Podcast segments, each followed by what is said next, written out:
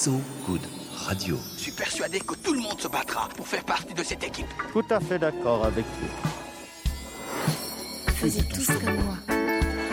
Moi Je suis un type qui a fait beaucoup pour l'écologie. Faisiez tous comme moi. So Good Radio. À partir de maintenant, tout ce que vous direz pourra être retenu contre vous, monsieur Wolfoni. Et bonsoir tous, toutes. Bienvenue sur So Good Radio. Il est 19h. C'est l'heure entre chien et chien de Faisez tous comme moi, une émission sympa comme un Saint-Bernard qui donne la parole sympa comme un border collie à des gens sympas comme des meutes de Labrador avec le sympa Ronan Baucher-Bichon. Salut Ronan. Bonjour Marie. Je n'ai aucune idée de la raison hein, de ce moment chenil, mais après tout, il est mauvais de ne pas laisser son ça s'exprimer peinard. Parfois, on reproche aux journalistes de faire de l'entre-soi. Nous, aujourd'hui, on fait de l'entre-saut. Et à nos côtés, sur So Good Radio, dans les studios de Also, dans les bureaux de Sopress, on reçoit Society, dont le prochain numéro sort demain. Enfin, on reçoit son représentant, co-rédacteur en chef, Thomas Pitrel. Bonjour. Bonjour. Alors, je risque à tout moment de t'appeler Thomas Pirel comme un très bon ami, mais je préfère prendre les devants parce qu'il faut t'avouer à demi pardonner et qu'un homme averti en vaut deux Ça et que plus on est de fous, plus on rit. Ça me etc. dérange pas. Ça te dérange pas trop C'est bien, cette notion de l'identité fluide, c'est Ouais. important. Tu es venu de loin pour nous rejoindre dans ce studio, merci. Ouais, je suis venu, bah, j'ai parcouru à peu près euh, 10 mètres. Ouais, donc, euh, ouais, effectivement, je, suis- je suis venu de. En courant Je suis venu Ou- d'assez loin. Non, non, non, Non. Pas, en, pas en En courant. trottinant? Non, non. En marchant. Euh, en, en marchant. En marchant ouais, en marchant, non, pas assez soutenu, mais euh, pas, quand même pas euh, petite foulée non plus, quoi. Et quelle est la une de ce numéro 165 Est-ce que tu peux la, décri- la décrire pour la radio, s'il te plaît? Alors, la décrire euh, graphiquement. Ouais, graphiquement. graphiquement, dessus, on a une, on a une urne. euh, donc, une urne pour une élection, hein, parce que sinon, ce serait un peu triste. Euh, mais euh, on a une urne euh, entourée de, de- de bulletins de vote et à l'intérieur de l'urne, en fait, on voit en transparence euh, qu'il y a euh, ces bulletins de vote sont euh, entièrement déchirés. Euh, Presque broyés, une- même, c'est ça? Broyés, puisque le- c'est une, une façon subtile d'illustrer le titre qui est primaire, comment elle broie les candidats. Effectivement, belle métaphore. Et oui. Et c'est donc euh, du coup voilà, on va parler des. On a un grand article qui nous raconte l'histoire des primaires en France et de pourquoi ça n'a pas trop marché et pourquoi les partis politiques euh, commencent un peu à abandonner l'idée quoi. On va reparler de cet échec et du numéro 165 de Society dans une belle mise en habit médiatique. Mais avant, il y a le journal Mono News, enfin Mono News du coup, de Ronan. Faisiez tous comme moi. Alors euh, aujourd'hui, nous avons donc un journaliste qui est donc rédacteur en chef, co-rédacteur en chef de Society, mais aussi journaliste. Et donc j'avais envie, de, vous parler d'une journaliste et notamment d'un article que j'ai lu dans le Guardian, quotidien britannique. Je me suis arrêté sur une longue rencontre entre la journaliste Annie Kelly et sa confrère afghane Zara Joya. Et donc dans cet article, il est surtout question de Zara Joya. Annie Kelly, elle a retrouvé donc euh, Zara dans une petite chambre d'hôtel à Londres récemment, où elle s'est réfugiée avec sa famille grâce à l'aide du gouvernement britannique depuis l'arrivée au pouvoir des talibans en Afghanistan. Le début de l'article raconte le dépit, de cette jeune femme de 29 ans, anéantie par la petite musique qu'elle entend à propos des talibans d'aujourd'hui, soi-disant plus modérés que ceux ayant pris le pouvoir de 96 à 2001. Elle explique, elle explique par exemple que l'interdiction des écoles pour les filles, récemment décrétée par le pouvoir taliban, la ramène à son enfance, elle est née en 92, où elle se déguisait en garçon, se faisait appeler Mohamed pour pouvoir user les bancs de l'école dans la province de Bamiyan, après avoir fait quand même deux heures de marche aller et puis deux heures de marche évidemment au retour, parce qu'elle ne dormait pas à l'école. Et ses parents d'ailleurs lui confectionnaient des habits de garçon discretos. Elle, elle voulait devenir procureure, elle a finalement chopé le virus du journalisme à la fac, quand un pote lui a proposé d'écrire quelques lignes pour un canard local. Et après dix années à écrire pour des agences locales, puis aussi comme journaliste d'investigation à Kaboul, elle a monté en décembre 2020 Rukshana Media, une agence de presse qui raconte les femmes afghanes et qui est devenue la première agence féministe de presse d'Afghanistan. Euh, Et elle laissait d'ailleurs de, de jeunes journalistes afghanes écrire ce qu'est d'être une femme là-bas, ce qui euh, doit être assez compliqué en ce moment, et peut-être même aussi un peu avant. Et puis donc les talibans sont revenus, et Rukshana Media est devenue une des cibles principales des talibans, sans doute parce que les thèmes de prédilection de Rukshana Media, écrites donc par des jeunes femmes qu'elle dit, euh, euh, Zara, elle dit, ces jeunes femmes entre 22, 23, 24 ans, donc vraiment très jeunes, euh, bah, les thèmes de prédilection, c'était les violences domestiques, les assassinats, les viols, la corruption, les mariages forcés. Bon, de quoi, euh, de quoi un peu fâcher les talibans.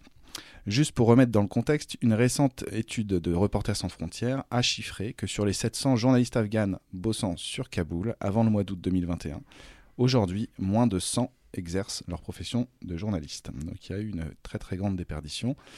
Euh, Aujourd'hui, que se passe-t-il pour toute la bande de Zara Joya, la bande de Rukshana Media? Eh bien, elles se cachent pour celles qui sont restées au pays, ou alors elles se sont enfuies pour celles qui, euh, qui sont les plus chan- chanceuses, si on peut euh, appeler ça une chance que de s'enfuir de son propre pays. Mais depuis peu, certains articles lui parviennent de nouveau, alors qu'elle est à Londres, et ils sont publiés sur rukshana.com, qui est en train de reprendre du service en langue anglaise avec l'aide du Guardian. Il y avait eu 11 jours de silence, le dernier article était paru le 6 septembre, et euh, le 17 septembre, de nouveaux articles sont revenus sur le site, donc qui, euh, qui se remet en route avec force et courage. Donc je voulais saluer Zara Joya et Rukshana Media. Peut-être inciter les gens ici à se rendre sur ce site. Voilà, Rukshana Media, rukshana.com. Alors je vais vous appeler Rukshana, R-U-K-H-S-H-A-N-A.com. Comme c'est T'as pas appelé comme, oui. Euh, Thomas, toi, tu, euh, je me souviens quand on a bossé ensemble sur euh, SoFoot, Tout à fait. euh, on a un- une passion commune pour le FC Nantes. Euh, C'est important de le signaler. c'est important de le rappeler. Je sais que Marie, elle aime bien quand on parle du FC Nantes. Ouais. Moi, j'aime bien quand j'ai un peu de, tu vois, de je- vue dans vos intimités. Moi, ça me passionne. Je me souviens euh, d'une rencontre que tu avais faite avec un dénommé Abdel Basset Sarout en Ouais. Turquie, qui Ouais. lui aussi euh, s'opposait au pouvoir en place, mais alors c'était pas en Afghanistan, c'était en Syrie. Est-ce que tu peux nous raconter brièvement déjà euh, qui euh, était Abdel Ouais. Basset Sarout Ouais. et comment tu l'as rencontré? Ouais, c'est bah, c'est vrai qu'il faut quand même préciser pourquoi il a un rapport avec le foot, euh, déjà. Je voulais te le Euh, laisser l'expliquer. C'est que Abdel Basset Sarout était en fait gardien de but euh, dans un club euh, syrien et également il était gardien de, des équipes de jeunes des de la sélection syrienne. Donc il a fait pas mal de tournois internationaux, etc. Il était c'était un, un grand, un grand espoir. Euh, et quand les manifestations ont commencé contre le pouvoir de- d'El-Assad en, en 2011, euh, lui s'est tout de suite lancé euh, dans la bataille. Donc lui, il vient de Homs. Euh, et euh, en fait, il se lance, ça devient en fait assez rapidement le mec qui tient le micro dans les manifs, quoi. C'est-à-dire qu'il il harangue la foule et en fait, il se découvre une espèce de talent pour ça. Euh, Il lance des chansons euh, et vraiment, il, il harangue la foule. Et comme il avait ce statut de, joueur de foot, c'était quand même, il y avait un truc où il était déjà un peu connu et donc du coup, ça a fait de lui assez rapidement euh, une grosse figure du mouvement. Euh, donc moi, la première fois où je rentre en contact avec lui, c'est effectivement pour SoFoot et c'est en janvier 2012.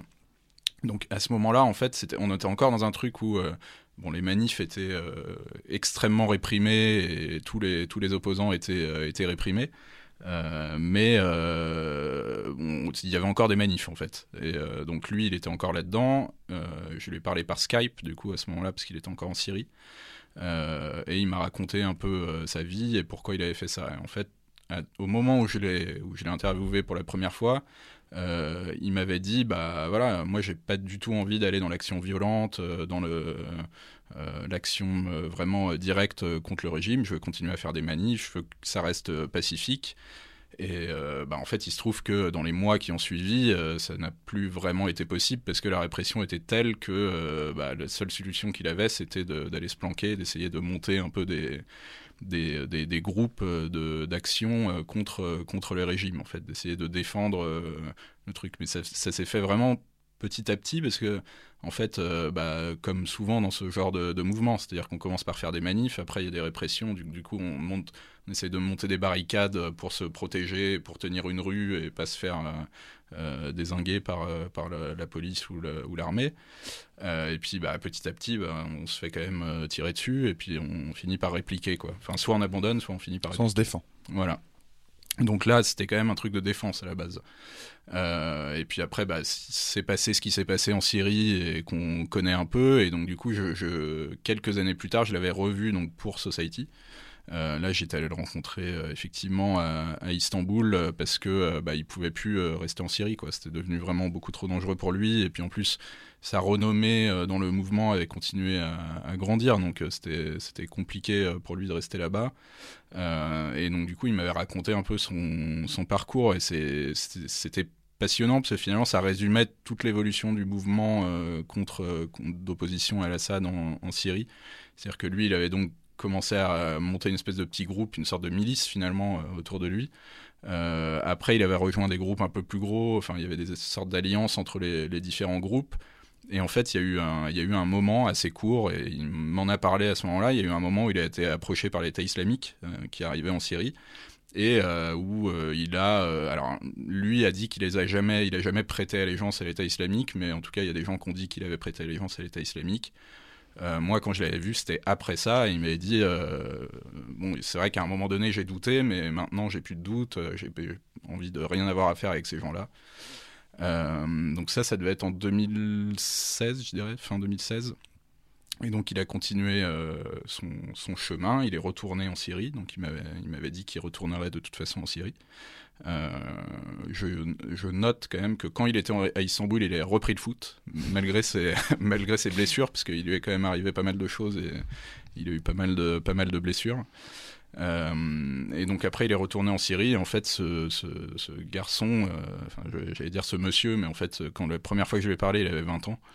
Euh, et euh, s'est fait tuer euh, en juin 2019. euh, donc, est mort en juin 2019. Et en fait, sa, sa mort a été quand même un, un énorme choc dans le, le- le- les mouvements d'opposition à Al-Assad parce que c'était vraiment devenu. euh, On connaît les circonstances de son assassinat?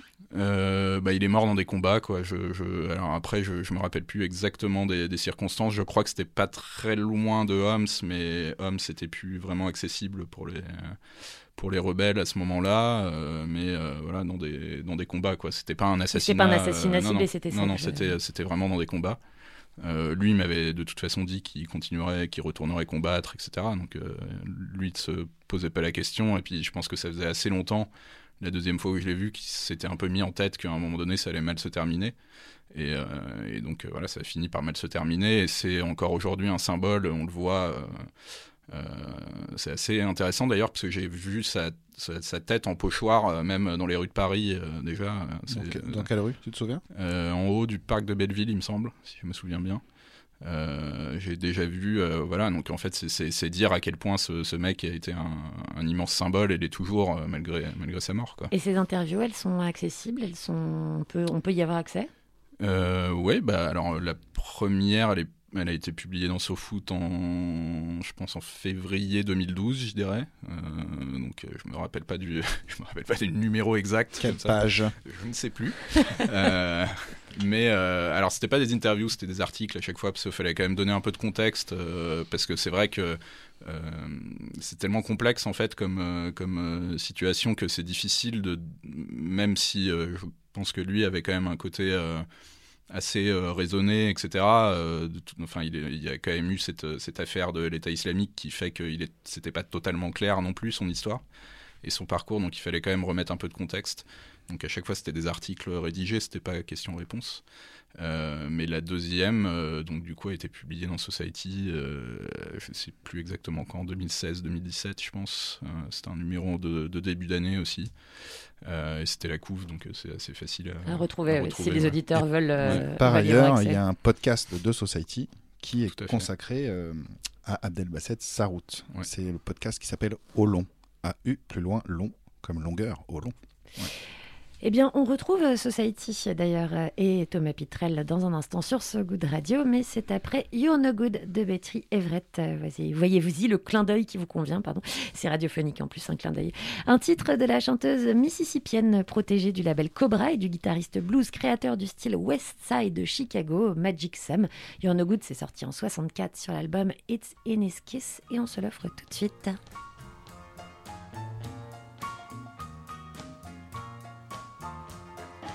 Feeling better now that we're through.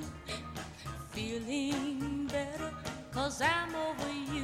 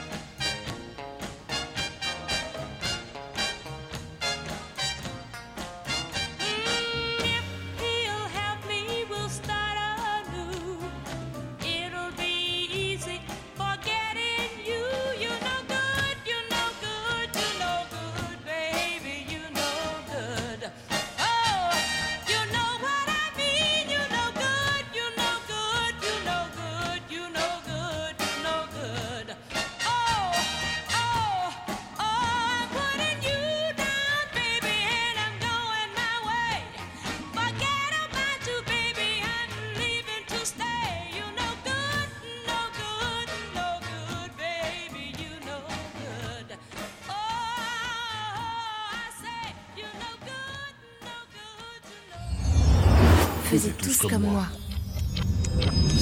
De retour sur So Good Radio avec Thomas Pitrel, le co-rédacteur en chef de Society, je le rappelle, avec Stéphanie, Stéphane, pardon, Régie et Non, Emmanuel. Stéphanie. On va l'appeler Stéphanie. Stéphanie.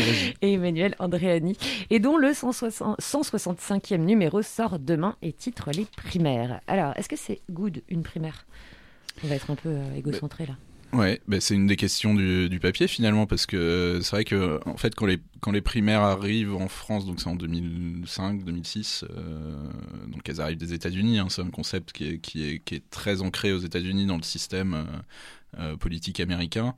Euh, beaucoup moins euh, en France où ça a toujours été plutôt les, les- la structure des partis finalement qui, qui euh, choisissait un candidat et après tout le monde se rangeait derrière lui.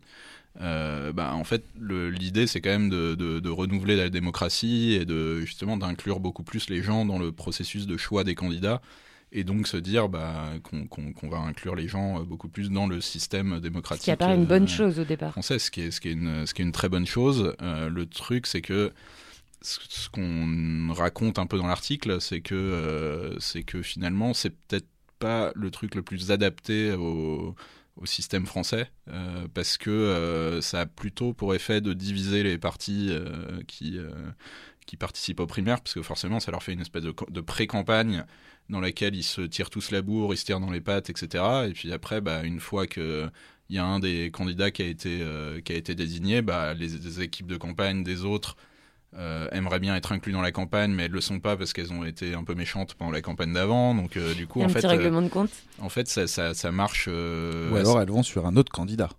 ou elles vont sur un autre candidat. Ouais, c'est ce qui s'est passé à la dernière. euh, ouais, c'est ce qui Comme s'est passé à la Manuel dernière Valls. élection et, euh, et finalement le seul. euh, le seul qui a gagné une primaire et qui ensuite a gagné derrière, c'est François Hollande. Euh, mais bon, ça s'est passé un peu dans des, dans des circonstances aussi un peu particulières, quoi. Mais, euh, parce qu'il y avait finalement plus énormément de d'options. Enfin, en gros, le, contexte de François Hollande, c'est que à la base, Dominique Strauss-Kahn est un grand favori. Euh, François Hollande se présente quand même contre lui dès le début, donc il lance sa campagne très en amont. Et en fait, au moment où Strauss-Kahn sort de la sort de la course, euh, bah, derrière, en fait, euh, ils n'arrivent pas à trouver. Enfin, les autres candidats n'arrivent pas à se à, À le rattraper train, leur ouais. retard euh, par rapport à Hollande, et donc du coup, Hollande gagne. Et derrière, il gagne contre Sarkozy parce que Sarkozy est sortant et qu'on est encore quand même dans un dans un système euh, politique euh, bipartisan qui fait que euh, quand il y a une alternance, ça va plutôt du côté du PS. Euh, mais euh, toujours est-il que malgré ça, euh, même s'il a gagné, euh, ça ne veut pas dire que y a pas, ça n'a pas créé des dissensions au PS qui ensuite ont rejailli sur tout son quinquennat Et qui euh, c'est-à-dire sur les le- primaires suivantes, etc. et qui rejaillissent sur les primaires suivantes parce que euh, comme il y a énormément de frondeurs, euh, ce, qu'on a appelé les frondeurs pendant le quinquennat de, de Hollande, bah, derrière euh, bah, il y a une, une énorme division qui se crée et puis en plus Hollande se représente pas donc euh, il n'y a pas de candidat naturel. Et là, c'est euh, c'est la guerre civile euh, au PS. Quoi. Et alors, comment on explique que ça fonctionne, si tant est qu'on puisse dire que ça fonctionne aux États-Unis, le système de primaire et pas dans nos systèmes français? Bah, je pense parce que c'est euh, totalement intégré euh, dès le début. C'est-à-dire que vraiment, euh, aux États-Unis, il y a pas, déjà, il n'y a vraiment pas de place aux autres partis, en fait. C'est-à-dire qu'il n'y a pas de- d'ouverture possible, en fait. C'est-à-dire qu'en France, euh, on voit par exemple en 2002, euh, quand euh, Jean-Marie Le Pen arrive au deuxième tour, c'est aussi parce qu'il y a une énorme division à gauche et qu'il y a d'autres partis qui vont prendre quand même pas mal de voix. Ça, ça n'arrive jamais aux États-Unis. Donc, de toute façon, un candidat qui veut gagner une élection est obligé, en tout cas ça se passe encore comme ça, peut-être qu'un jour ça s'arrêtera, mais ça fait quand même euh, 200 ans que ça se passe comme ça, est obligé de faire partie d'un des deux grands partis. Les autres candidats un peu indépendants vont peut-être réussir à pousser un petit, euh, un petit détail dans, dans les programmes des autres candidats, mais ils n'arriveront pas à faire beaucoup plus. Donc du coup, en fait, c'est tellement intégré que, les, que tout le monde accepte le fait de, de, bah, de devoir s'intégrer dans un parti et, et ensuite de suivre le candidat qui a, qui a été élu. Et euh, dans cet article, est-ce que vous vous penchez sur le- les destins primaires de quelques candidats? Bah, en fait, on, pr- on prend euh, les uns après les autres de manière assez chronologique euh, le, les, primaires qui ont été organisées euh, en France. Euh, donc, euh, bah, ça commence. On a le, PS pour euh, 2007. euh, donc, à ce moment-là, c'est du coup c'est Ségolène Royal qui se présente et qui effectivement est pas du tout suivi par les autres candidats. Ségolène Royal, elle a quand même une histoire difficile, enfin, à la fois difficile et pas difficile avec les primaires. C'est-à-dire qu'elle en gagne une, derrière, elle n'est pas du tout suivie par le reste du parti. Du coup, elle perd l'élection et ensuite elle se représente à une élection et elle perd, euh, elle perd euh, les primaires. Et enfin, pour ceux qui se rappellent de la soirée des primaires euh, du PS ce jour-là, ça a été très très dur à encaisser pour elle. Euh, donc elle, elle est assez euh, connectée à ce, à ce système-là, quoi. Euh, après, euh, oui, on suit euh, bah, le dernier en date, c'est Benoît Hamon qui du coup a gagné la, la- la primaire aussi au PS la dernière fois et qui, bon, bah, aujourd'hui n'est plus en politique. Tout Il est chez. Singa maintenant. Voilà, il est, il est CEO, si je, si je me trompe pas, oui. si sa, sa page LinkedIn euh, le, le dit en tout cas. Qui, qui a été re- rafraîchi, sa page LinkedIn. Ouais, tout à fait. Euh, non, voilà, donc en fait, il y a assez peu d'exemples finalement en France de gens qui ont gagné des primaires. euh, Enfin, là, j'ai parlé plutôt de la gauche, mais je veux dire, euh, les Verts, bah, là, on verra ce qu'il en est, parce que c'est un peu les derniers qui organisent des primaires, donc on, verra ce que ça donne. Mais en tout cas, jusqu'ici, ça leur a pas trop réussi. Il y a.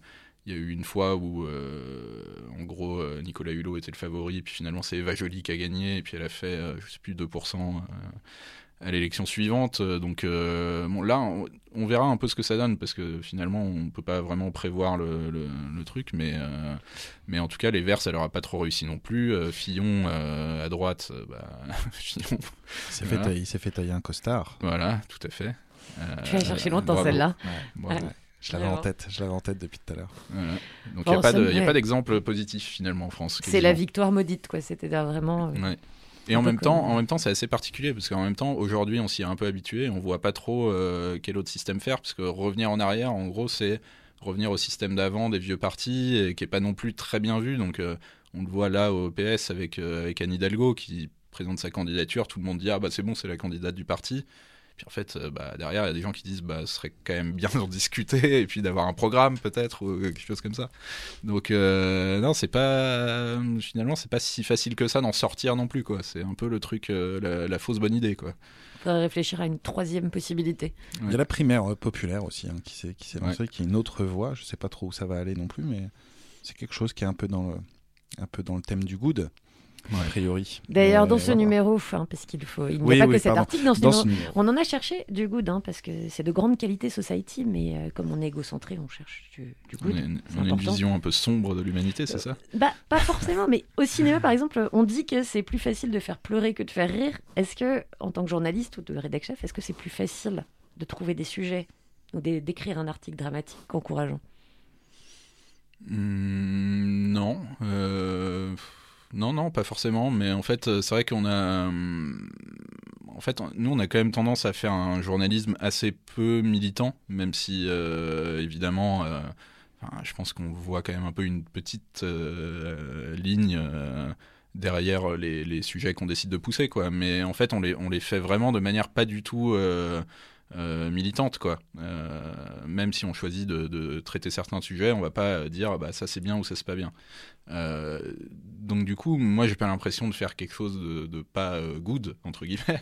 Mais c'est juste qu'on parle d'initiative mais on n'en parle pas en disant en disant que c'est forcément des bonnes initiatives. C'est-à-dire qu'on va essayer aussi d'aller voir bah, ce qui marche pas ce qui ce qu'il y a derrière est-ce qu'il y a d'autres possibilités finalement d'action et euh, bah moi c'est un peu comme ça que je vois le, enfin c'est un peu ma vision du journalisme en tout cas. Donc euh, du coup c'est vrai que c'est un peu le truc qu'on essaye de défendre. Mais je, je en tout cas j'ai l'impression qu'on essaye de hum, même si tout ce qu'on décrit n'est pas rose euh, j'ai l'impression qu'on essaye de le faire avec un peu d'humour et de- d'enthousiasme euh, quand même de, de mettre un peu de ça dans le dans les sujets. Et d'esprit critique aussi sur les choses qui sont a priori positives. Ouais, ouais, ouais, bah, mais avec tout en fait. C'est-à-dire Ouais. que euh, je pense que c'est important d'avoir de l'esprit critique avec, euh, avec tout, y compris les, les initiatives qui paraissent euh, très bonnes euh, à la base, parce que c'est en fait c'est ça qui fait avancer aussi. C'est-à-dire que si si on dit toujours bah ça c'est bien, ça c'est ça c'est super, etc. Bah, en fait au bout d'un moment on trouve pas de meilleures idées encore que celles qu'on avait déjà. Donc je trouve que c'est bien le- l'esprit critique. Euh, tout à l'heure, on parlait de, de Syrie. Il y a aussi un article euh, qui est très très bien qui s'appelle La mer de Raqqa. Mhm. Euh, donc, c'est une, une dame qui s'appelle Leila Mustafa qui a 33 ans et donc qui est la co-mairesse de Raqqa. Ouais, ou maire, je sais pas, Co-maire, d'ailleurs. je sais pas comment on dit. Ouais. Est-ce que c'est Hélène Coutard derrière la rédactrice en chef de So Good qui, Ouais, qui l'a écrite, qui l'a signée dans Society. Est-ce qu'on peut rapidement raconter sans spoiler ce qu'il y a Ouais, dans y a cet article, comme s'il n'y a pas beaucoup à spoiler. Il n'y Mais... a pas forcément de spoil à faire, mais, euh, mais euh, non, bah, déjà, on peut rappeler que Raqqa, euh, il y a encore quelques mois, quoi, finalement, enfin, ça, se compte, ça se compte en mois, était encore la capitale de- du califat de l'État islamique, quoi, donc c'était quand même un endroit où on n'était pas forcément euh, très bienvenu quand euh, on est une femme, euh, quand. Euh, alors si je me trompe pas, en plus elle est, elle est kurde, donc euh, du coup Ouais. c'était pas, c'était encore pire, on va dire. Euh, et en fait, bah, de l'extérieur, il y a des gens qui ont commencé à monter en fait des espèces de, de municipalités alternatives, délocalisées. Pas seulement à Raqqa, je crois, dans d'autres villes aussi. Et en fait, à chaque fois, le concept était qu'il fallait qu'il y ait un homme, enfin, c'était toujours un binôme, un homme, une femme et un arabe ou une arabe et et, un- un kurde et ou un une kurde kurde. ou une kurde, ouais, tout à fait. Euh, donc ça s'est passé pour Raqqa aussi. En fait, donc quand le quand euh, l'État islamique a été chassé de, de Raqqa, bah, ces deux personnes sont devenues euh, les deux commères euh, de, de la ville et essayent aujourd'hui. Alors c'est pas facile parce que c'est une ville qui est entièrement euh, ravagée, quoi. Euh, Qui est en ruine, ouais, toujours. qui est en ruine. Et donc, du coup, là, aujourd'hui, bah, ce qu'ils essayent de faire, c'est euh, de reconstruire tout ça et de, bah, tout en étant encore menacé, parce que l'État islamique n'a pas totalement disparu de la région. Et pour rappel, voilà, il y avait 600 000 habitants sous, sous Daesh à Raqqa. Et aujourd'hui, euh, attendez, non, il y en a 600 000 aujourd'hui, soit deux fois plus que euh, sous Daesh. Ouais. Donc les, des gens sont quand même revenus, même si Ouais, les tout le gens sont monde euh, revenus. n'est pas, Ouais. n'est pas revenu. Et c'est un très bon article d'Hélène Coutard. On va faire une petite pause musicale parce que tu as choisi un morceau pour nous. Ouais. On l'écoute et ensuite tu nous expliqueras pourquoi. Ok.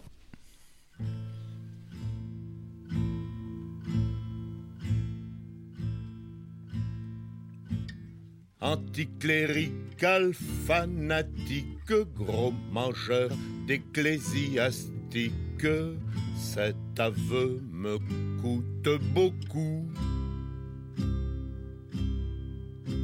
Mais ces hommes d'église, hélas, ne sont pas tous des dégueulasses. Témoin le curé de chez nous. Quand la foule qui se déchaîne pendit un homme au bout d'un chêne, sans forme aucune de remords. Ce ratichon fit un scandale et rugit à travers les stalles, mort à toute peine de mort.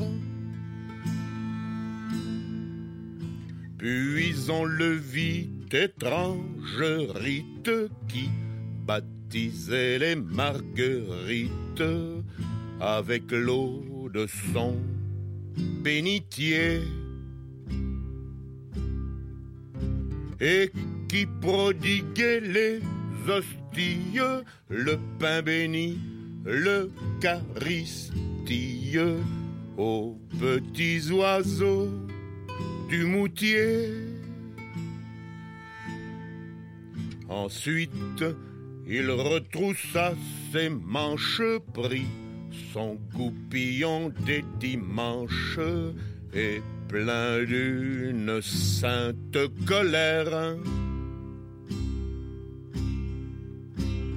Il partit comme à l'offensive dire une grand-messe exclusive à celui qui dansait en l'air. C'est à du gibier de potence quand cette triste circonstance, l'hommage sacré fut rendu. Ce jour-là, le rôle du Christ, bonne aubaine pour le touriste, était joué par un pendu. Et maintenant, quand on croasse, nous les païens de sa paroisse. C'est pas lui qu'on veut dépriser. Quand on crie à bas la calotte, à s'en faire péter la glotte, la sienne n'est jamais visée. Anticlérico-fanatique, gros mangeur d'ecclésiastique, quand vous vous goinfrerez un plat. De cureton, je vous exhorte, camarades, à faire en sorte que ce ne soit pas celui-là. Faisez tous comme moi. De retour sur So Good Radio, c'est fou comme la musique permet la transition pour aborder l'homme derrière les choix éditoriaux de Napitrel, rédacteur en chef de Society. On Pourquoi, nous a mis la pêche hein. Pourquoi Ouais. ce petit moment sympa Bah, pour mettre la pêche euh, gens. Les gens sont, sont dans leur voiture, J'ai mis une grosse ambiance, chez les gens eux, commencent à danser, etc. ambiance. ouais, non. Euh, non, non, bah euh, oui, je sais. Pour le, pour le coup, je sais que Brassin, c'est pas le truc le plus actuel du monde et que et que ça fait un peu ringard, mais c'est pas grave. Euh, non, non, en fait, j'ai choisi ce morceau déjà parce que j'aime beaucoup Brassin, c'est qu'il y a un truc de même dans l'écriture, en fait, euh, je trouve ça intéressant parce que c'est euh, ça paraît à la fois très simple, je pense, et en fait c'est le truc le plus fin et complexe qu'on puisse qu'on puisse trouver, je pense, dans les chansons françaises. Donc, en fait, j'aime bien cette, cette façon d'écrire, en fait, qui me paraît. alors, j'adore des trucs comme Brel, etc., mais ou Barbara, ou machin, mais qui, sont très voilà. Et, euh, et, et moi, j'aime bien quand c'est un peu plus euh, low profile, mais qu'il il y a quand même euh, de la complexité derrière. Euh, et pourquoi cette chanson-là? Euh, Parce que bah, justement sur la, la thématique de l'engagement, je, ça, je trouve ça intéressant parce que c'est un peu ce que ça rejoint un peu ce que je disais tout à l'heure, mais fait, là, en gros, l'idée de la chanson, c'est Brassin, c'est un anticlérical euh, total de base, euh, engagé à la fédération anarchiste, etc. Donc, euh, il est quand même assez, va assez loin dans ce genre d'engagement. Et là, en fait, il raconte l'histoire d'un curé qui, en fait, bah, et va dans le bon sens et va plus que dans le bon sens quoi et quelqu'un de bien etc et en fait j'aime bien ce truc là chez les gens de pas non plus se laisser complètement bouffer par euh, leur engagement et de garder une espèce d'objectivité et de et d'ouverture et de sensibilité quoi Euh, et, euh, et ça bah, ça passe assez bien dans cette chanson. Ça passe. il y a un autre chanteur un tout petit peu plus récent, mais pas beaucoup, qui est Renaud, qui a fait aussi une chanson à un moment donné euh, qui s'appelle La balade de Willy Brouillard, je crois, où en gros il raconte la vie horrible d'un flic en banlieue, etc. Et qui était un peu dans le même truc, quoi. C'est-à-dire que Renaud, euh, hyper anti-flic, etc. euh, bon, il est devenu un peu moins depuis. mais- Depuis qu'il traîne à la closerie des Lilas. Ouais, mais, euh, mais en fait, il a fait aussi cette chanson qui a raconté ça et qui est une super belle chanson, en fait. euh, Et j'aime bien, en fait, quand les gens euh, cassent complètement l'image qu'on peut se faire d'eux en racontant un truc très sensible sur quelqu'un qui peut paraître totalement opposé à eux, quoi. Avoir le sens de l'empathie, tout simplement, au-delà des engagements. Ouais, c'est ça, c'est ça. Et, euh, et puis en fait, c'est aussi un engagement, quoi. C'est-à-dire que je, enfin, ça aurait pas de sens de, de, de dire euh, je suis anticlérical euh, total au point de, euh, bah, de considérer quelqu'un comme mauvais, alors que juste parce que c'est un curé, alors qu'en fait, bah, il peut très bien, ça peut très bien être une belle personne. Et voilà. Et tu t'écoutes souvent Brassens? Euh, ouais, assez souvent, euh, assez, euh, assez souvent. J'aime, en fait, j'aime bien écouter en, c'est un, un peu bizarre, mais j'aime bien écouter en écrivant, euh, alors que c'est quand même un truc Oui, avec beaucoup de textes. ouais. En fait, c'est que je les ai tellement écoutés que j'arrive à les avoir un peu en fond et ça m'apaise pas mal. Il y a un truc vraiment assez apaisant, je trouve. Avec un petit verre ou pas? Euh, parfois, mais ben, un peu moins qu'avant quand même. J'ai un peu moins, euh, j'ai un, peu moins besoin d'un whisky à côté de moi pour écrire. Un petit bleu euh, velours, quoi. Ouais. Si on Brassens, Thomas quand même. est fan de whisky. Ah Ouais, ouais, bah ça c'est tout tout, à euh, fait. peut-être même un petit club, je crois. Ouais, absolument. Club informel. Un petit. C'est non, un club informel de whisky C'est quand on accepte le bourbon, on accepte. euh, Ouais, il y a un peu, des- il y a un- ouais, il y a un peu tout ça. Bah, le Bourbon est un whisky quand même. hein. C'est pas, on peut pas non plus l'exclure totalement, quoi. Mais, On a dit on fait preuve d'empathie ouais, on dit. ouais, non, non, envers le bourbon lui aussi. Ouais, tout à fait. Est-ce que l'empathie d'ailleurs c'est un, c'est une qualité pour un, pour un journaliste? Bah euh, ouais, ouais, ouais. euh, je, enfin, je pense que Parce qu'on c'est parle un- souvent d'objectivité journalistique, mais est-ce que l'empathie fait Bah, partie Je pense qu'il faut de l'empathie. euh, il faut de l'empathie, ouais. Après, euh, en fait, il faut de l'empathie pour euh, réussir à recueillir euh, ce que vont dire les gens. C'est-à-dire qu'il ne faut pas arriver en, en- en ayant jugé la personne à l'avance. Donc, euh, c'est évident qu'il faut de l'empathie. Après, il y a un- une autre phase qui est un peu différente, qui est celle de l'écriture. En fait, c'est ça qui est souvent un peu dur quand on commence, notamment quand on commence le journalisme, c'est que quand on écrit un article, je pense qu'on on- il y a des trucs qu'on ne met pas parce qu'on ne veut pas faire de mal aux personnes qu'on a interviewées. Et ce que je comprends totalement, et évidemment qu'il faut se poser la question. Mais euh, je pense quand même que la première personne pour laquelle, on, pour laquelle on écrit quand on écrit un article, c'est le lecteur, et c'est pas la personne qu'on interviewe. Quoi. Donc, euh, du coup, c'est toujours une espèce de- d'équilibre entre les deux, parce que bah, des fois, on est amené à écrire des trucs où on sait que euh, bah, la personne qu'on a interviewée, la personne sur laquelle on écrit, euh, va pas forcément aimer, parce qu'en vrai, quand, enfin, je pense que n'importe qui ici, si on fait son portrait, si on écrit son portrait, bah, forcément, il va y avoir des trucs que la personne va pas aimer. Euh, mais je pense qu'il faut le faire quand même, malgré tout. Donc ça, c'est peut-être un petit manque d'empathie, mais, mais, mais pas forcément. En Non, même pas temps. forcément.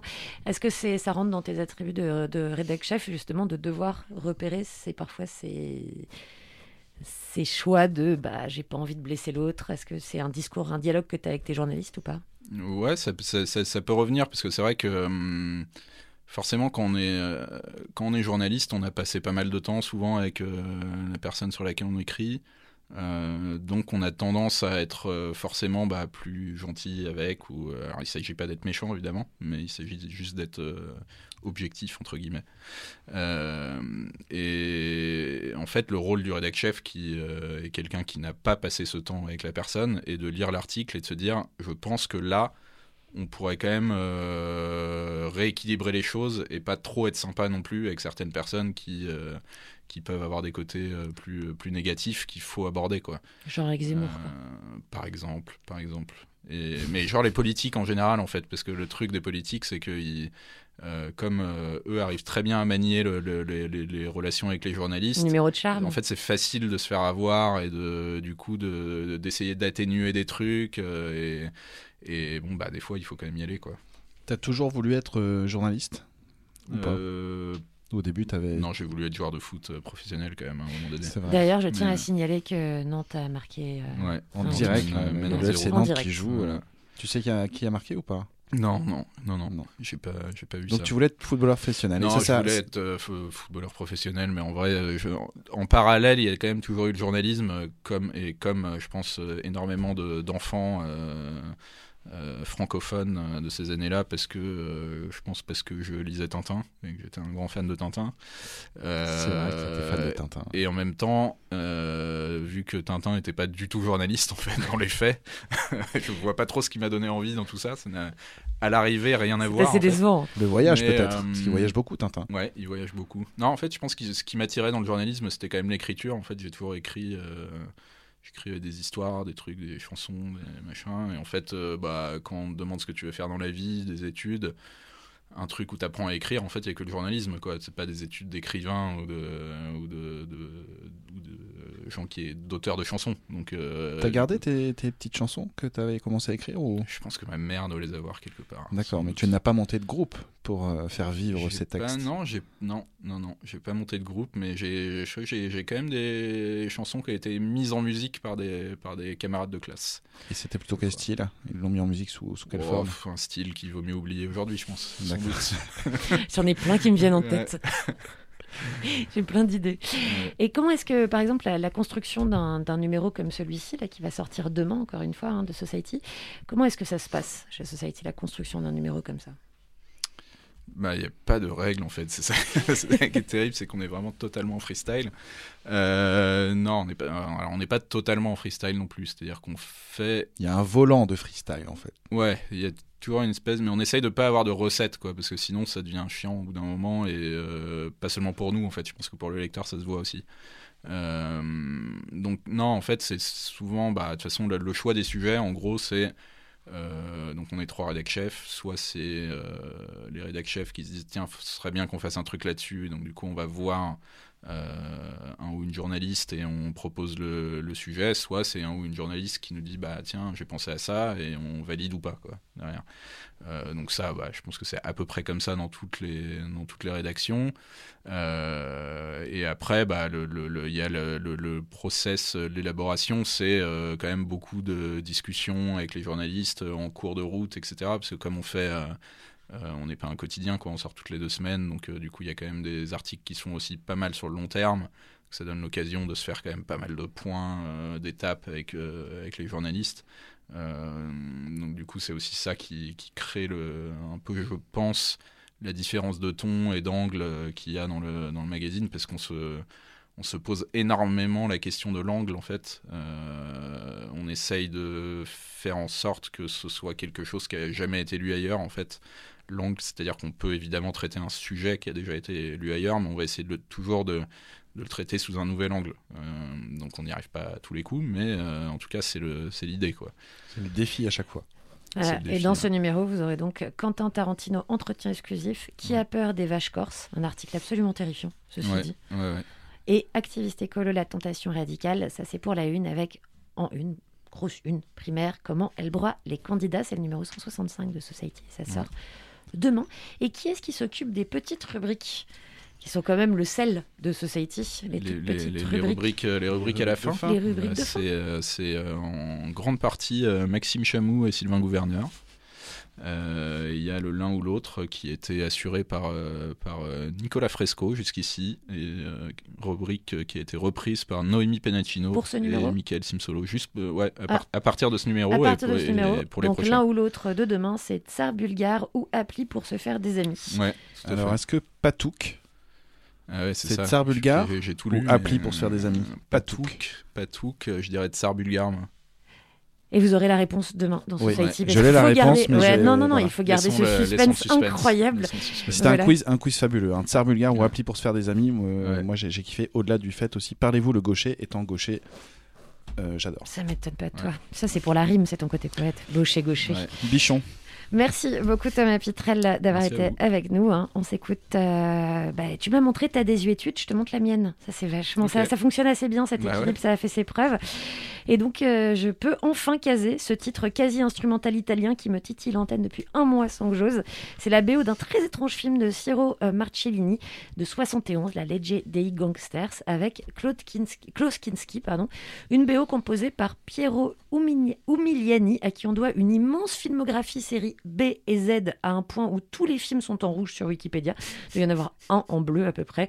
Et ça, le titre, c'est Louis et Lei, qu'on traduit par lui et elle, parce que je suis bilingue en italien. Et on dirait du Pierre Barou florentin, mais on aime, et quand on aime, on ne compte pas sur les autres pour comprendre.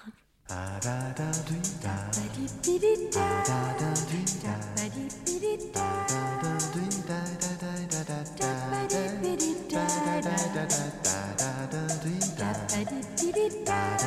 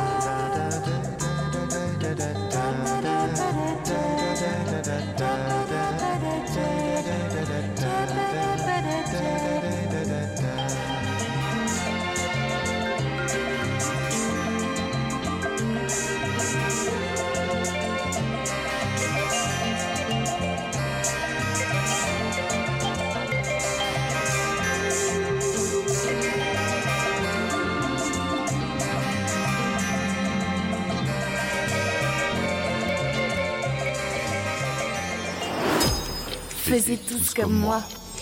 Et c'est la fin de cette émission. L'indice de fin, c'est le tapis, cette chose qu'on entend sous ma voix. Vu que c'est une émission média, autant filer du jargon. On se quitte avec à nouveau de l'info art, parce que quel est l'intérêt du futur euh, sans choc et choix esthétique Du moins, c'est mon avis. Le musée de la chasse et de la nature a réouvert après travaux, et c'est toujours aussi intelligent, beau, drôle, fantaisie, original, élégant, hors du temps pour mieux s'adresser à demain. C'est rue des Archives à Paris. Alors ne jamais se laisser rebuter par le nom de la fondation, un musée de la chasse et de la nature, et s'offrir la découverte merveilleuse ou la redécouverte émerveillée. Et si vous n'êtes pas à Paris, un magazine brillant, beauté, papier glacé, pensée euh, dégivrée et publié par la Fondation. Ça fait intervenir des chercheurs, des écrivains, des artistes sur des sujets culture que la nature absorbe. Ça s'appelle Billboard et ça mérite la lecture et l'abonnement. Je vous laisse aller voir ça sur Internet si vous n'êtes pas à Paris. C'est quoi, euh, Thomas Pitrel, votre parution préférée hors Society d'ailleurs? Ah, euh, ma paru- faut que ce soit en France ou pas? Non, non, non, n'importe. Ça peut être un magazine de jardin, de... Le jardin. Bah là, il y a Epsilon, ça a l'air pas mal quand même. Euh, magazine de, de, de science là qui est sorti il y a pas longtemps avec des anciens de Science et Vie. Et sinon, hors euh, France, j'ai une petite passion pour le Texas Monthly, qui est vraiment un super magazine, mais vraiment très très bien en plus. Très bon papier. Le patron de Pylon qui est passé dans Faisait tous comme moi. Donc je t'invite à, à Ok. écouter ce, ce replay, cette réécoute. Cette réécoute sur sogoodradio.fr. sogoodradio.fr. Quel sens de la transition. Bien sûr. Renan. D'ailleurs, en parlant euh, transition, demain, on fait quoi? Demain, nous recevrons Rim Batal, qui est une poétesse, artiste et journaliste aussi, par ailleurs. Et on va notamment lui parler du SVP, le serveur vocal poétique qui a été mis en place euh, à Lille pendant les confinements, qui est en gros une ligne téléphonique euh, qu'on pouvait appeler, gratuite 7 jours sur 7, 24 sur 24, pour écouter des poèmes lus par des artistes. Elle a participé à tout ça. Euh, elle a plein, elle entre autres choses, elle a plein d'autres activités. Je vous donne quelques mots-clés. Bordel de la poésie, l'assaut des poètes. Et donc elle sera là demain avec nous à 19h. Elle est, paraît-il, ce qui est de, c'est le renouveau vivant de la poésie contemporaine. Moi, j'ai l'impression que tu l'as lu, celle-là. Non, Deux phrases entre non, guillemets. J'ai appelé une personne qui s'appelle Julien Bussy, qui m'a dit ça et qui est D'accord. responsable artistique d'une compagnie de théâtre à Lille. Très bien, alors merci Chab, pour job. cette information Bravo. de journalisme d'investigation. Merci d'avoir été là. euh, merci Thomas Pitrel. Merci à vous. Merci Renan. Merci à toi, Marie. C'était Et puis euh, on se quitte euh, musique, évidemment, avec musique très très très actuelle, puisque Algie, le groupe britannique, vient de sortir à 19h15 un nouveau morceau, le premier depuis 2017, You and Me. Alors nous n'avons pas pu l'écouter puisque nous sommes en direct et on le balance direct depuis le lien YouTube sans filet. Zou, il y aura peut-être de la pub. Merci, à demain, salut. Faisez tous comme moi.